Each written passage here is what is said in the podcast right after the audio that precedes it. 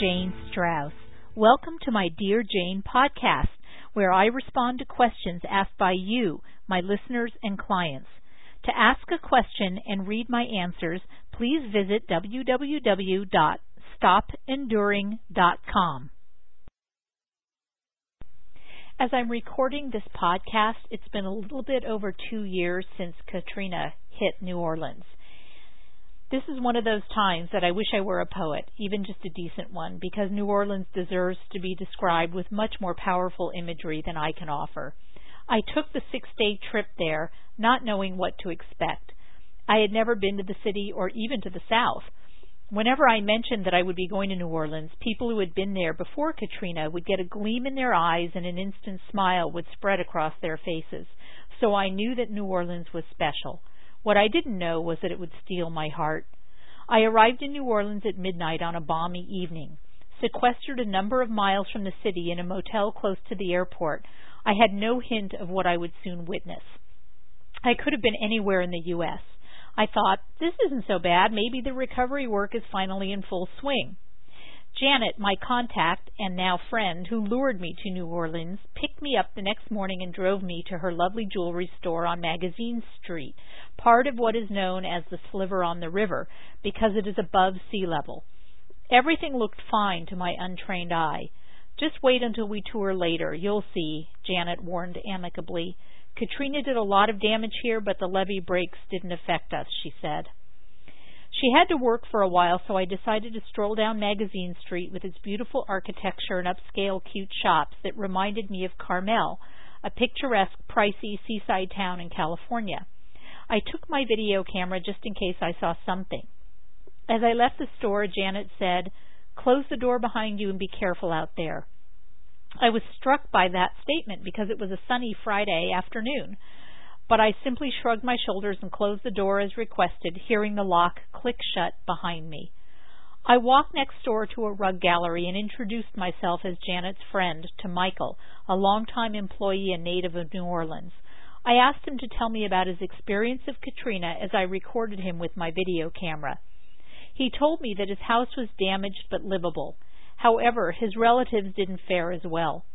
For months, there were 14 people living in his home. It was crowded not just physically but emotionally. The fallout was that he and his sister were now estranged, and his wife was refusing to spend Thanksgiving with his sister. He didn't know what he was going to do. He kept a brave smile as he told me about his hardships, but just underneath his sadness was all too apparent. After leaving the rug shop, I turned the corner and was struck by the contrast of what I saw. Houses boarded up with black spray painted X's symbols or numbers in each quadrant of the X. On one house was painted a date in one quadrant and the words dead dog in another. I continued to walk, noticing very few cars and no other pedestrians. The road was uneven with potholes. Anywhere else, these serious dips and cracks would have been surrounded with gates and flagged with warnings for motorists to go around. When I returned to Janet's store, I had to knock on the door to be buzzed in. How do you get customers this way? I asked naively. Janet stopped her work and looked up at me and said, We don't. Tourists don't come here anymore. They don't want to know how bad things are, how dangerous it is here. So they hang out in the French Quarter where the doors to shops stay open and private security patrols the area. We've had to pay for private security too. Janet's face was getting paler as she educated me. She also looked embarrassed somehow, not for herself, I realized, but for the city she loves. The lawlessness and violence that permeate the city, a result of unchecked poverty, lack of resources, and sheer governmental neglect, reminds me that our civility is only as deep as our fail-safe mechanisms that are in place before disaster strikes. Janet took me to a nearby colorful and eccentric cafe called Winnie's. It looked well loved, but had a for sale sign on the door, a sad reminder of the economic hardship still driving the middle class out of New Orleans. After ordering what turned out to be the best portobello mushroom and cheese sandwich I've ever tasted, I turned on my video camera and started asking questions. Winnie, a flamboyant native, perhaps in his late 40s, was ready to talk.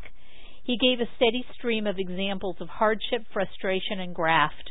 It took him three days to get the fire department to shut off a leaking hydrant across the street. When he had called his local fire station, he heard a recording that the number was now private.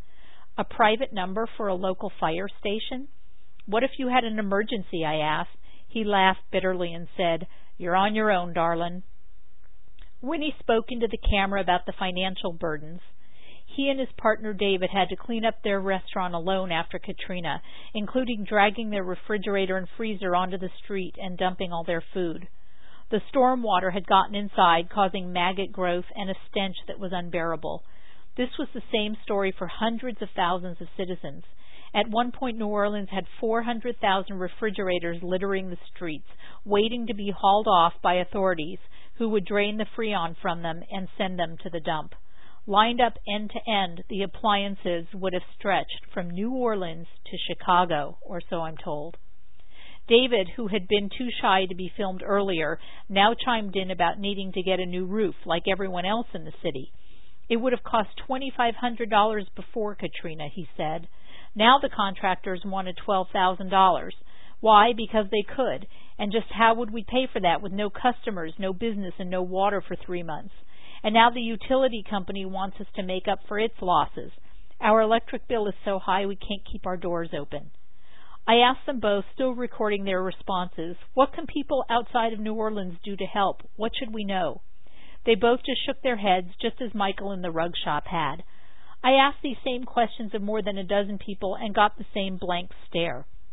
After a few more days in New Orleans, I came to understand that look. Everyone, to a great extent, felt ignored, forgotten, and invisible. Many had been abandoned by their own families. All of them were abandoned by the government. We're on our own here was a common refrain. The question they all asked themselves is, Am I a fool for staying? Until I toured the city later that day and the next, including the infamous Ninth Ward, I didn't understand how bad things still were. The media don't keep New Orleans in the headlines, so our attention goes elsewhere. It shouldn't. That afternoon and the next day, I traveled for hours through neighborhoods and saw mile after mile of boarded up buildings, cement slabs where houses used to be, weeds, broken levees, piles of debris, and an occasional front step where a house once stood. No cars, no kids playing, no signs of life. I could hear the wind where I should have heard voices. New Orleans looks like a war zone. Today, still. Katrina was an equal opportunity disaster, but the aftermath is not. The ones who had insurance could afford to leave or rebuild. The middle class are left struggling to salvage their livelihoods and homes. The poor are camped out in front of City Hall or in FEMA trailers or in homes with no running water or elect- electricity to this day. Some have received money for low income housing. But there is no low income housing in New Orleans. There are no city services, no infrastructure. One can drive for miles without seeing an open grocery store, gas station, hospital, or fire station. And real estate prices have escalated as a result of low supply and high demand, forcing a continuing exodus, which hurts the remaining shopkeepers and tax base. The mayor of New Orleans, while pleading for people to return, has moved his own family to Atlanta. As with a war, the hardest hit are the children, particularly poor children. The new vice principal of a local elementary school called me after I returned from my trip. She had heard that I was offering to donate 150 copies of my blue book of grammar and punctuation, and she was hoping they were still available. She said, You don't know what it's like for these kids, Jane. They're just starting now to talk about what happened. Most of them were at the Superdome. Many of them don't live with either parent anymore. They're living with neighbors, cousins, grandparents, and the adults in their lives are depressed. We're all depressed. The kids are too. I want them I want to help them, but how? No one is coming here to tell us what to do for them and their families. We've got to do something. I wanted your books because maybe it would help them to write about their trauma. Do you think that's a good idea? Before I could answer, Kim, the vice principal, apologized by saying, I'm sorry, I shouldn't be talking your ear off. Yes, yes, you should, I said quickly, trying to reassure her as I felt my own helplessness creep up. It sounds like you need mental health professionals. Maybe I can get some folks to you. Kim sighed with momentary relief at just the idea. That would be great. That would be wonderful. Kim's appreciation for any small act of kindness was typical of my experience while in New Orleans. I counseled individuals anywhere I was asked to go garages, cafes, houses, city parks. Everyone I sat with was shocked and honored that I had shown up just to help. I kept telling them that I was the one who was honored to be of service. I confessed that I had thought for two years about helping somehow and had felt immobilized. I had considered Habitat for Humanity, but was useless with a hammer. It wasn't until I met up with Janet through a mutual friend in September that I realized that my counseling and seminar skills might be beneficial. I think I was hooked when she told me a story that after she had evacuated, she was watching the news on TV and saw that patients were stuck in one of the local hospitals. Janet took it upon herself to hire a private helicopter to rescue those people from certain death. By the way, Janet has multiple sclerosis and uses a walker. If Janet could take responsibility to rescue strangers, certainly I could do something.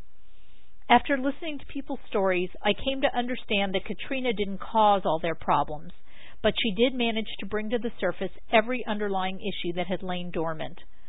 I learned that people had the same needs and opportunities for healing and personal growth everywhere. So during my weekend in New Orleans, I held my Enough is Enough seminar for some of Janet's friends and acquaintances at the downtown W Hotel. The participants were so grateful that we did this with them. But as much as they appreciated the work, I suspect the real highlight of their day was this. In mid afternoon, while they were on a break, I ordered a couple of trays of cookies and chocolate truffles. When they walked back in the room and saw the treats, a couple of them burst into tears, taking my hands, whispering their thanks. So, what can you do to help? Anything. Just show up.